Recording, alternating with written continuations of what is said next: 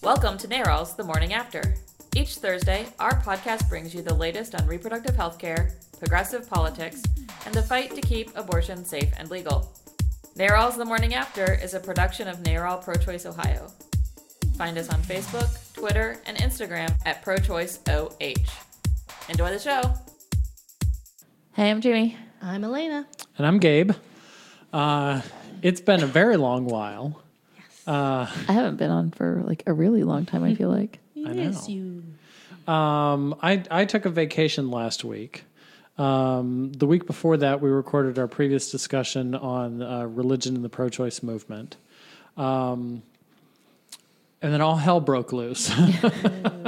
You go on vacation and the world falls apart, Gabe. you know, it's the weirdest thing to have like national things happen when you're on the road in other parts of the country. And we were traveling through the South, mm-hmm. and it's like, oh crap, everything's happening down here. Yeah. Uh, we, we drove to North Carolina like the day after September 11th. Oh and wow! drove through Norfolk, Virginia, which was really interesting because it's like hmm. the largest naval base in Right. the eastern seaboard. But yeah, I remember feeling kind of the same way that it like you feel very disconnected when you're driving across the country when like big, huge things are happening. Yes. Yeah, we got down there and opened up uh, Twitter primarily and found that in Charlottesville, Virginia, uh, white supremacists, Ku Klux Klan, neo Nazis, uh, people who worship green frog memes. I don't quite get that one. Hadn't heard that one. the Pepe the Frog. I don't know. Uh, white supremacists held rallies, consecutive rallies in Charlottesville, Virginia. Um, the second rally was met uh, with opposition by people who don't like white supremacists. Should be everyone, but Right. Um, but but who who you know actually take a stand against them, uh, and in the process of protesting against them, or as they were protesting against the white supremacists, a guy from our state, from Toledo, drove a car into the crowd, killing uh, Heather Heyer, um, who had just uh, posted on her Facebook page that if you're not paying attention, if you're not enraged or something. if you're not enraged, you're, you must not be paying attention. Which is a quote. Once we get it correctly, um, I think needs to be attributed to her now. Yes. So yeah. Yeah, I mean, I end up writing a blog piece about that because, I mean, she gave her life for this, for being an ally and standing up and recognizing that um, all lives have value. And I mean, it was heartbreaking what happened in Charlottesville, but not surprising. I mean, this is a legacy we've been living with. Mm-hmm. You know, this racism and colonialism, and it all just came to a head. And I think now people are paying attention, but we shouldn't have to come to that. Mm-hmm. Yeah, yeah. I, I had seen something where they had planned another like eleven rallies or something like that, and they held one in Boston, and they were mm-hmm. outnumbered like hundred to one. It sounded like, Yeah. And then they canceled all the other ones. But that just, you know, in some ways that's great because they're not doing these public displays, but it doesn't mean that all those people went away. They're just underground, which actually, on like a safety kind of front, makes you even a little more concerned about where they're gonna pop up next. right. But yeah, it's Yeah, you know, looking at that, um, there there was a quote which I, I wrote down so that we'd get this one correct. This is from Susan Bro, who's Heather Heyer's mom. She says, "I'd rather have my child, but by golly, if I got to give her up, we're going to make it count." So, you know, I I sort of saw from from my from my vacation spot, uh, I sort of saw four main themes or ideas that came out throughout that week you know, there was the actual in the street violence that cost somebody their life. There was the discussion over statues that was going on because that that was the the origin of the first thing was you know uh, these white supremacists wanted to make sure that a statue of Thomas Jefferson wasn't removed. Um, and then after all of this happened, there were all of these responses in the media or from elected officials. And the one that was in the media that got the most attention was this goofball thing that Tina Fey did, coming out on the, the Saturday Night Live, you know, weekday show that they got now, talking about how everyone should just eat lots of cake and scream into sheet cake. and scream into their sheet cake. Um, but then, you know, more serious responses came from, uh, you know, politicians like uh, Sherrod Brown and Rob Portman and John Kasich, um, basically everybody except for Donald Trump, who couldn't somehow get it through it he- his head that an actual condemnation of these actions would be warranted. until they like slapped him and made him stand in front of a teleprompter and read words that he just like completely undid the very next day. So, Right. and then he did it again in Phoenix. I don't know if you guys caught this, but when he started talking about the violence in the streets perpetrated by these thugs, which is like one of the most racially coded terms on the planet. So he was trying to act like he was talking about how white supremacists and neo Nazis and and everyone are bad, but then he calls them thugs Right. which to that entire crowd meant black men in the street. So he he really just cannot get away from this crazy place that he in, inhabits in his brain. Right. that just uh, yeah i just don't know. It, it's completely foreign to my brain. So it's hard to understand why he just can't understand why it's important to condemn very closely especially when he makes such a big huge deal about calling islamic terrorism radical islamic terrorists rather than terrorists. You know, he made that big, huge deal about that with Hillary Clinton on the campaign trail. Like, she won't call them radical Islamic terrorists. Right. Obama was accused of the same Yeah. thing over and over again. Uh huh. But he won't condemn by name white supremacists, neo Nazis, and the KKK. Right. Eh, eh, eh. And they're emboldened by him. Yes. I mean, they know their own kind. yeah. I mean, David Duke was like, I loved his statement. Yeah. Yeah, you know, and I I thought it was kind of interesting to look at all of our friends, uh, you know, people on the left, um, of, of you know at varying degrees, and exactly how they reacted to all of this. Um, I, I bring up the Tina Fey thing because that was like actually the one argument that I got in with people was how much importance you know reacting to these sort of things are. You know the the comedy satirization uh, of these things, um, you know, that sort of look at it, I find to be completely unimportant. Some people thought it was great. Some people thought it was terrible. I'm like, nobody's being saved or killed by Tina Fey and her cake. You know, people actually are dying in the streets. Um, how important a statue is, uh, you know, and there's statues coming down all across. Just today in Ohio, uh, in Crawford County, uh, a statue got beheaded. Colonel Crawford, uh, who apparently was uh, responsible for the uh, massacre of Native Americans. He was, you know, one of the founding fathers of the state of Ohio. Um, in in my neighborhood over on the west side, we've got a, a Civil War camp that started as a Union training camp and then became a Confederate prisoner of war camp. Uh, and so there's a bunch of graves there of Confederate soldiers who died in Ohio. Uh, somebody took the head off the statue, um, you know, there. And I kind of feel a little bit the same way about the statues as I do about Tina Fey her sheet cake. I'm like, the statues, it's it's you know, I understand the importance of taking, you know, taking some of these down. Uh, I wouldn't want a statue of Robert E. Lee outside my kid's school or you know in my neighborhood. But then I look at you know Paul Ryan and his tax plan, uh, and I kind of feel like all of this discussion has taken away from looking at what he wants to do with people's health care and what he wants to do with the nation's tax reform and what the bigger implications are uh, in terms of what sort of government services can be available to people uh, if there's you know uh, adequate tax funding or not. And I think Paul Ryan has the potential to actually kill more people in this country through his policies than I go back and forth on that one. I mean, yes, Paul Ryan's a disaster, and the tax policies I think are it's are com- dangerous. yes, though. and we're not talking about it because we're talking about sheet cake and statues. But the statues and the systematic racism that exists mm-hmm. across the board in our in our country also kill a crap ton of people, and those Right. statues symbolize that. And without Yes. taking them down and without fixing the structures that allowed for these statues to go up, because I was actually just looking at something the other day about when these statues all went up.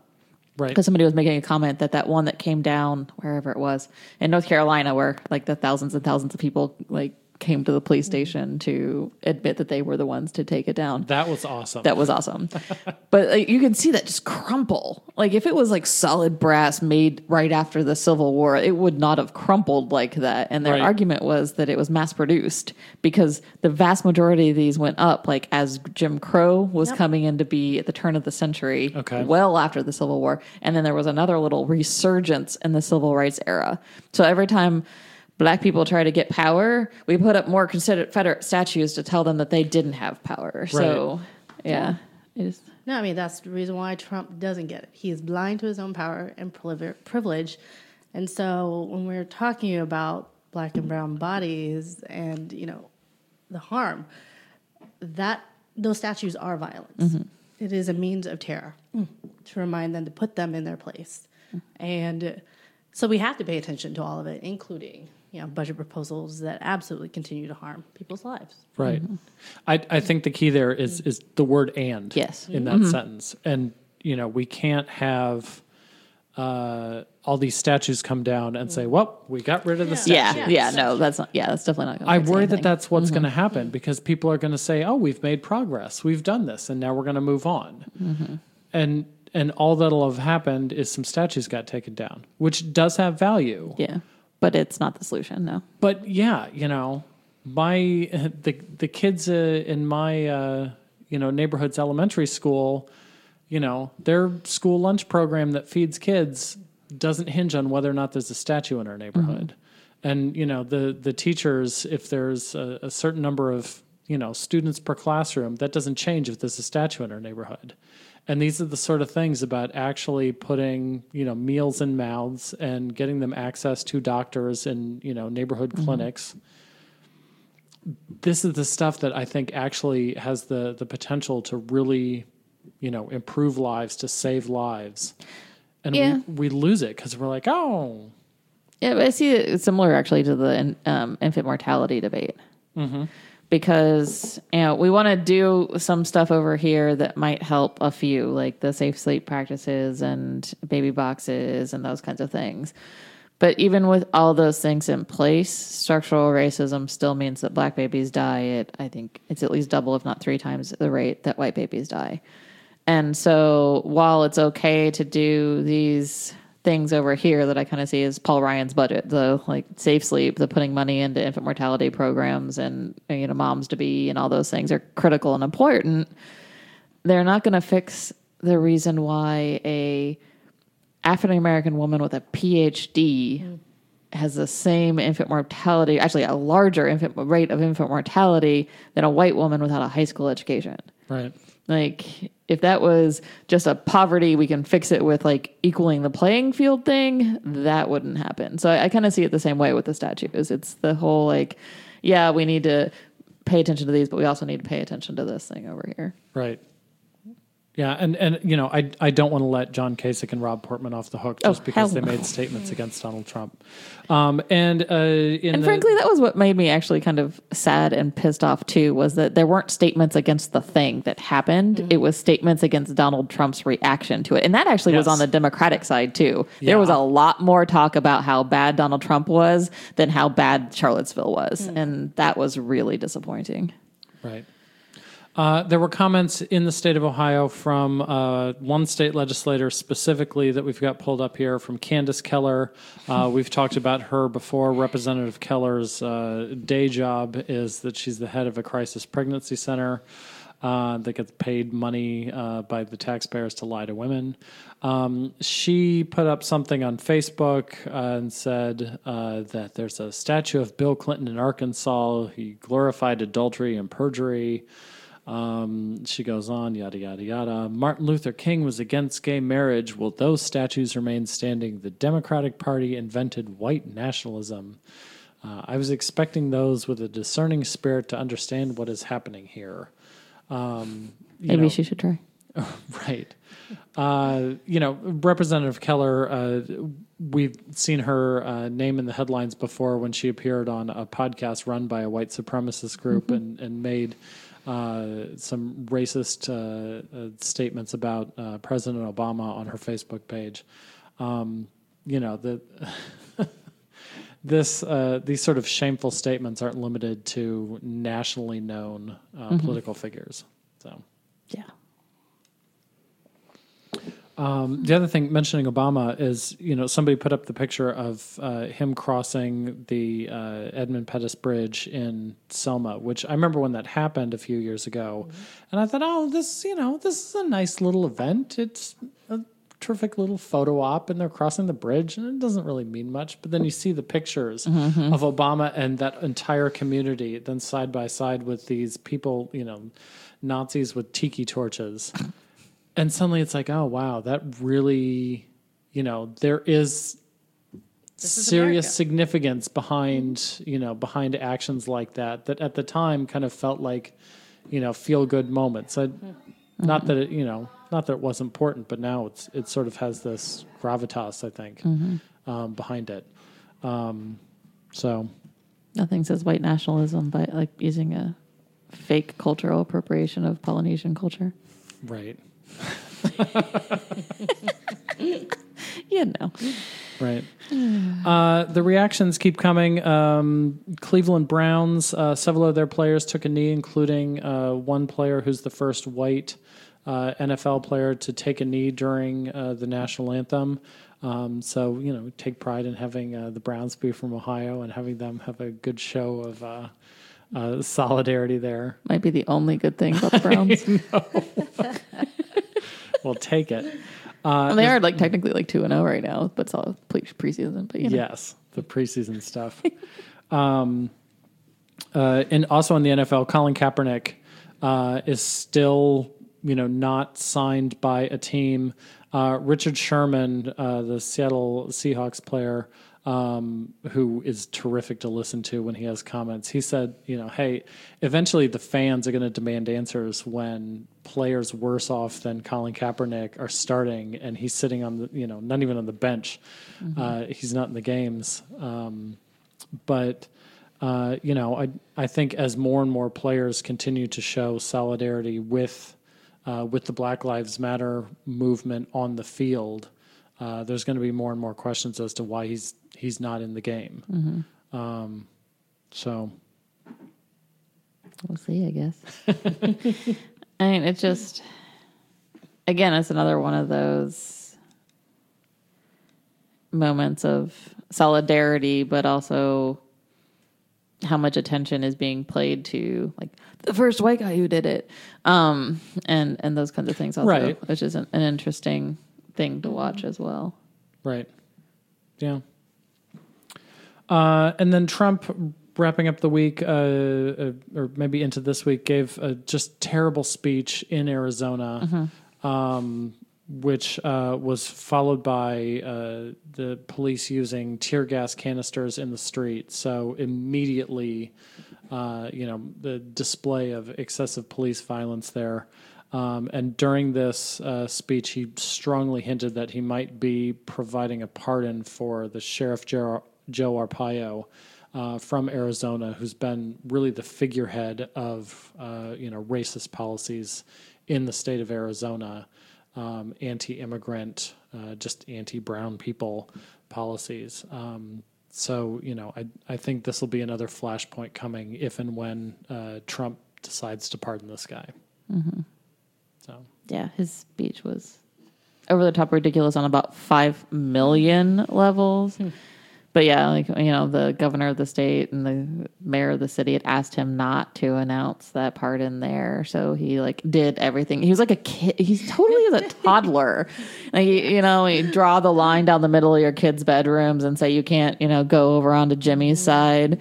And the other kid gets his toes right up to the line. I'm not crossing the line. I mean, that's exactly what he did. It's like, oh, I didn't announce the pardon, but I was like, I'm going to pardon him. You know, right. Or you know, they asked us, asked me not to, you know, chastise this state's senators by name, but I'm going to talk about that guy who was a POW and that other guy that nobody even knows his, you know, like, Yeah. Yeah. And then the rest of the time just attacks the press, which is becoming really scary. You know, yeah, um, George Stephanopoulos was talking about it, and he says that he really fears for many of his colleagues who, as you know they're at these rallies and Trump points the finger back at the the press podium in the back of the room, they feel you know thousands of heads turn their way, and the only thing mm-hmm. dividing them is basically a rope, mm-hmm. um, you know, a, a simple railing, and it it feels like it's just a matter of time before Trump actually tells people to physically attack the mm-hmm. press rather than just yell things at them. Yeah. I don't think he's going to have to like physically tell them to. I think somebody is going to like. I could just see kind of that crowd mentality that builds at the, some of those. Mm-hmm. But it's just when you see when they drag out the protesters a couple of times, like Black Lives Matter and stuff, have protested Trump events, and how as the police or security are dragging that person out, how the people in that crowd treat them. Right. So yeah, I could very easily see at one of those places, you know, somebody say "get him" after Trump says one of their things about how all these guys over here are liars, and Yeah. God knows what's going to happen. I mean, it's his dog whistle. That's why the KKK neo Nazis are coming out in force now. So I see that happening with the press as well. Right. Uh, Trump's White House uh, is preparing to um, actually put in place uh, some of these transgender bans. Uh, speaking of the other ways that Donald Trump is full of hate, uh, a transgender ban on military personnel. Um, this, you know, was something that we saw him tweet before. The Department of Defense sort of said, "Listen, we we don't take orders from tweets. If you want something, you're going to have to actually talk to us directly through the proper channels." Uh, apparently, that's happening now. Yeah. And it sounds like it's going to be a on new um enlisters, so it won't be it won't actively it'll leave the active killing eh, actively getting rid of people out of the military to the military leaders. So it'll be interesting to see how it will affect those already enlisted in the military versus those who would join. Right. Tammy Duckworth, uh, um, Senator Duckworth, she put out a, a terrific statement that I thought sort of won the debate uh, for the time being.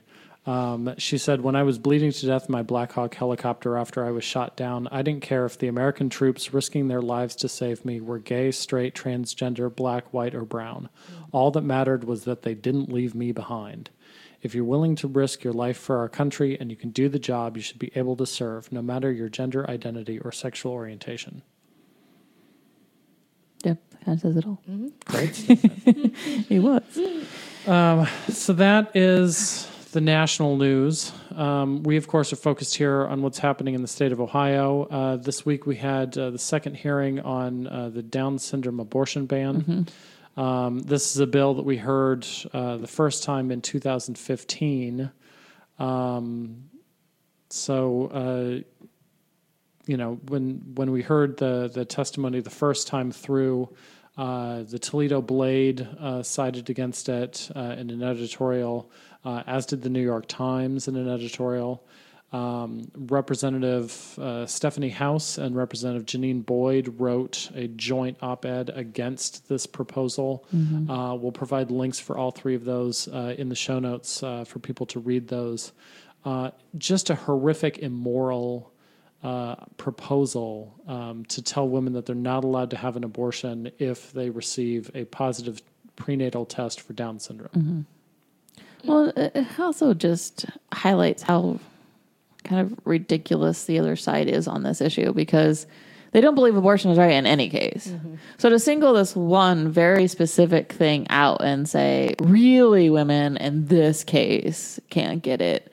And start blaming, you know, calling people who believe that abortion should be the decision of the woman and the family, you know, eugenicists, and you know, people who just want to see all, you know, everyone with a disability not exist in the world is, you know, completely disingenuous and completely incorrect. I mean, this is about making sure that families have the resources that they need, healthcare and otherwise, to make the best decision for their family and their situation. And we had families say that the last time around too. We can put those in the show notes too, all the blog posts and everything we had from last year Yes. about families who said, I have a kid with Down syndrome. I love my child to death. I would never like trade this trade this experience for the world. But that was my family's decision and everyone needs to have this decision, you know, left up to them and not pushed on them by the government. Right.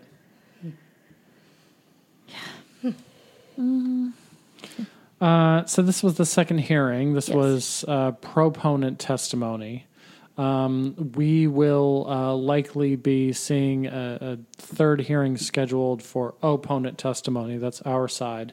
Uh, so we'll be able to provide witnesses to explain to the committee, um, probably in the next month or so, um, exactly why this bill is such a terrible idea. Uh, that happens as the legislature returns from their uh, incredibly long summer break. Um, Not really long enough because I came back last week, but yeah, whatever. right. Uh, they're not all coming back uh, because we've just heard that Representative Margaret Conditt uh, is stepping away from her position. Um, uh, she will be leaving office after uh, three, I think, three terms uh, in the House, uh, which has included her being a lead sponsor for uh, the most recent bill uh, that actually was enacted into law um, by John Kasich to defund Planned Parenthood. yes. And then she was also the sponsor of the one of this year's versions of the fetal tissue bills as well. So that kind of leaves that bill up in the air. I mean, it's co-sponsored by um, Representative Bill Patmon from Cleveland, so it's not completely dead or anything. But she was the person who was mainly pushing it, so it'll be interesting to see where that goes. And then I assume we'll probably also see the method ban come back. The bill the Senate passed um, right before they left for the summer. So stay tuned. It'll be a fun fall. Right. The method ban was the bill where we had all of our supporters come dressed as handmaids. Yes. Um, so, uh, you know, I'm not quite sure if the handmaids will be back, but our supporters absolutely Yes. will. Uh, to to make sure that members of the legislature, you know, hear exactly how terrible that was. Um, Elena, you are a handmaid. Uh, Yeah. I mean, planning on uh, returning for committee, I assume. a second appearance, uh, doubtful. Yeah. But you Doubtful know, as a handmaid, but- as a handmaid, yes. But definitely as. A handmaid. But you'll be in the room, right? Yes. Yes. Okay. Um, and uh, then the last thing about state legislation uh, or state politics that we wanted to discuss um, was a, s- uh, the the Supreme Court case. Uh, State of Ohio Supreme Court is hearing the uh, appeal by Capital Care, uh, Toledo's last abortion clinic. Um, they will be um, making their argument uh, before the state's high court on September 12th uh, at 9 a.m. to explain why uh, the transfer agreement requirement that John Kasich has put into place that threatens to shut their doors, uh, why this is um, an undue burden on women in the you know in the Toledo community, um, why it's you know basically an, an unconstitutional proposal. Well, that's one of the arguments. Actually, there's three arguments. That's actually the least argument that she's actually making because it's state court. So it's talking a lot about how it uh, actually doesn't go along with the state law and state constitution. So her main arguments are actually that um, by delegating the state's authority to give licenses to hospitals, so a hospital basically now controls whether or not an abortion clinic gets a license or not, because uh, if they can't get that transfer agreement from the hospital or can't get a doctor to sign this variance form, it's the doctors and the hospitals deciding whether or not there's a license, not the state Department of Health. Wow. So that delegation is unconstitutional, and I'm now completely blanking on the other state um, argument. But um, so yeah, so that is happening on the 12th. Um, there's one way to fix this, and it's not the state Supreme Court because they're not with us. The state Supreme Court has a five seat maj- majority with Republicans, and then there's only two Dems, and one of the two Dems is a anti-choice Dem. So, um, Cute. And actually, going back to our earlier conversations about the Browns, that one of the sub- state Supreme Court, um, I think it's William O'Neill, um, this week had a tweet and a whole big like statement about um, how he was ashamed to be from the same state as the Browns and he was not going to watch them anymore because that was a you know unpatriotic, Oh, stupid thing to do. And then he also s- talked about the military draft, and so I guess he doesn't understand that their draft went away at, at the end of the Vietnam War. Um, so yeah, that's another one of your state Supreme Court Right. justices. I hate these these arguments that they're they're being unpatriotic by basically just being still and silent during the national anthem. I'm like, there's people out in the street with Confederate flags and Nazi flags. And if you want to talk about anti American things, that's the actually anti American mm-hmm. thing. We kind of went to war with both of those groups. right. And beat them. Yes. You know, details. Actually, protesting is kind of the most patriotic thing you can. I mean, that's kind of what our country was based on. Right. But Trump says he likes winners, but here his supporters are holding up these two losing flags. yes. I mean, there's a reason why people in Germany fly the Confederate flag because the Nazi flag's been outlawed. But um, back to Okay, Supreme Toledo, Court. the Supreme Court. Um, so the only way we can really save the clinic is to get them a transfer agreement. So our big, huge push right now is to call Randy Oostra. He's the CEO of ProMedica, which is the big, huge hospital chain up in Northwest Ohio, and tell them to grant a transfer agreement with Capital Care Toledo. So everybody get a pen or pencil out. Let's give you a second here. And write down this phone number. It's 567 585 3984. And we'll put it in the show notes too. Right. So call that number and tell um, the person who answers it that they're you're calling to urgently request ProMedica sign a transfer agreement with Capital Care. We need safe and affordable abortion care in our community. Right. So again, 567 585 3984. Randy Oostra. And we know what ProMedica's response is. They're saying that, hey, we provide care anyways. We don't need this transfer agreement in order to provide care. Yeah. La di da. Well, they they signed them with us, um, you know, like gastric uh, places. They sign them with other ambulatory surgical facilities. It'd be Right. fine if they didn't sign anything and say, "I don't need to sign this for anybody because we don't need this." But Right. they sign it with literally every other ambulatory surgical facility in Northwest Ohio because they're really the only hospital that exists up there. So. Right. The, the clinic needs it. The patients who go Yes. to this clinic need the transfer agreement. Only because of license, not because of any other safety issue. Right. Yes. B- because of Kasich bureaucracy. So ProMedica is trying to say that they're remaining neutral. They're not. There's no longer neutrality. John Kasich forced ProMedica into this position when he signed this transfer agreement rule into law. So if they want to say that they want to be neutral, then they need to talk to Kasich about ending this rule Yeah. you know, it, as soon as this bill uh, was signed, neutrality ceased to exist. They have to take a side. They should side with the women. The clinic will be able to continue to operate.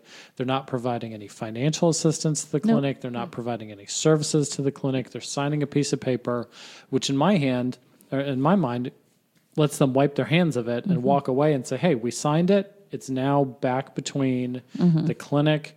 The state that regulates it and the women who are seeking care there. Yep. Exactly. So, So call them, make them do it, because really it's the only way to save that clinic up there. right. Um, okay, so uh, that uh, is an event. So we'll call it at the beginning of our Let's Get It On. Uh, We're not going to talk about Willie Parker. Oh, oh, Willie Parker, light it up. I didn't go. I was going to give that to oh, Elena because yeah. you were the one who went to oh, his Oh, thing yeah. in the church mm-hmm. the other Great night. event. Oh my goodness, such a good soul. I mean, unheard of, right? Like mm-hmm. hundreds of people gathering in a church to talk about the dignity of women's choices. And here's Dr. Parker, a Southern Christian abortion provider that's just made that his life work, you know, to argue for the moral choice. And and he does that. He lives it day in and day out. I mean, the man used to have, you know, like a penthouse in Hawaii, and he gave it all up because he realized that um, as a Christian, it was his no- moral duty to provide abortions to women who who needed it, you know, because of you know, complicated or unwanted, unintended pregnancies. Um, and so he, his message, though, rings true. I mean, there were just hundreds of people there, and um, gosh, just I wish that were the norm and mm-hmm. not the exception. And I mean, that's why the Ohio Religious Coalition for Reproductive Choice exists to make people know that there's an alternative message and voice out there that you can be pro faith, pro family, mm-hmm. and pro choice. And so we're proud to have him as a partner in this work and also, of course, as one of our national board members for the RCRC. Mm-hmm. But yeah, just a good man all around. Yeah. It looked like an amazing event from what I saw on Twitter. So Yeah, I mean, where else are you going to hear someone say, you know, like, the, the job of Dr. Parker as a Christian and all Christians is to show other non Christians that Christians can be moral, you know, and to say things like abortion restrictions are nothing more than just an attempt to put women in their place. Like he gets it, and um, to be able to speak that clearly about you know how important faith and personal decisions are. Um, we we need to honor that and respect it, and he does that so well. And I think that's also what what we need mm-hmm. to push things um, forward and really argue for you know keeping abortions accessible and clinics open like in Toledo. Mm-hmm. Yeah, and I think one of the pieces that fascinates me with his story is that he didn't always come from this point. Mm-hmm. You know, he Yeah. he was very evangelically raised, and that you know, not at the beginning of his religious path, but when he went away to college and medical school, kind of fell into kind of the re- the birthing of the religious right and the moral majority kind of movement in the 1980s, which really did birth the anti-choice movement we know today, and and so he was very much immersed in that that abortion was very immoral mm-hmm. and you know you couldn't provide abortions as a christian and those kind of things. And to listen to him talk about the transition he mm-hmm. made from that to this god called me to be an abortion provider perspective he has today is just, was very interesting and and talks a lot about what how we can bring people in and, and mm-hmm. you know meet people where they are and say you don't have to kind of drop your Christianity to believe this is an okay choice for somebody to make and to you know advocate for that position. Yes. He's just a great speaker. He just has like a, mm-hmm. an amazing tone of voice too that mm-hmm. just like you could just sit there and listen to him all day long. He's yeah. And he's just sincerely, genuinely welcoming. I mean, mm-hmm. he welcomes dialogue. He wants, you know, anti-choice people to sit there and hope and hopefully come to a better place of openness and, and understanding and compassion because that's, that's what, what it's about. Because really, do you want to side with the antis and their picketing and just strident hatefulness? Yeah. Um, how is that representative of one's spirituality and religion? That's a bumper sticker once reminded me, God save me from your followers. Because sometimes the stuff that comes out of some of these Christians is some of the most anti Christian stuff Oh, I hear. yes. So let's get back to the the good stuff. Mm-hmm. Let's love. Let's take care of each other. Mm-hmm. And that's a lot harder. It takes mm-hmm. more moral courage than Way just more. be mean. Uh, while he was speaking, there was an, an artist during his event. Uh, we got to see the final product. You want to talk about how that kind of worked? Oh gosh, um, gifted. Um, I don't know a technical term for vocation, but someone who, as someone is live preaching or speaking, will just kind of illustrate, you know, main points, and um, I mean, just a powerful representation of Dr. Parker's just moral voice. Um, so we should put that in the show notes as Yes. well because it speaks volumes in and of itself um, to recognize that um, all of us and none of us are are in need of reproductive health rights and choice. Mm-hmm. And yeah, it's it's good stuff. So check it out. Yeah. Definitely put that image in the show notes. Sure. Uh, okay. So that was Yeah. past events, future events. Future events. Let's get it on. We talked about the state, state Supreme Court, uh, downtown Columbus, uh, September 12th, 9 a.m., uh, hearing in the state Supreme Court building.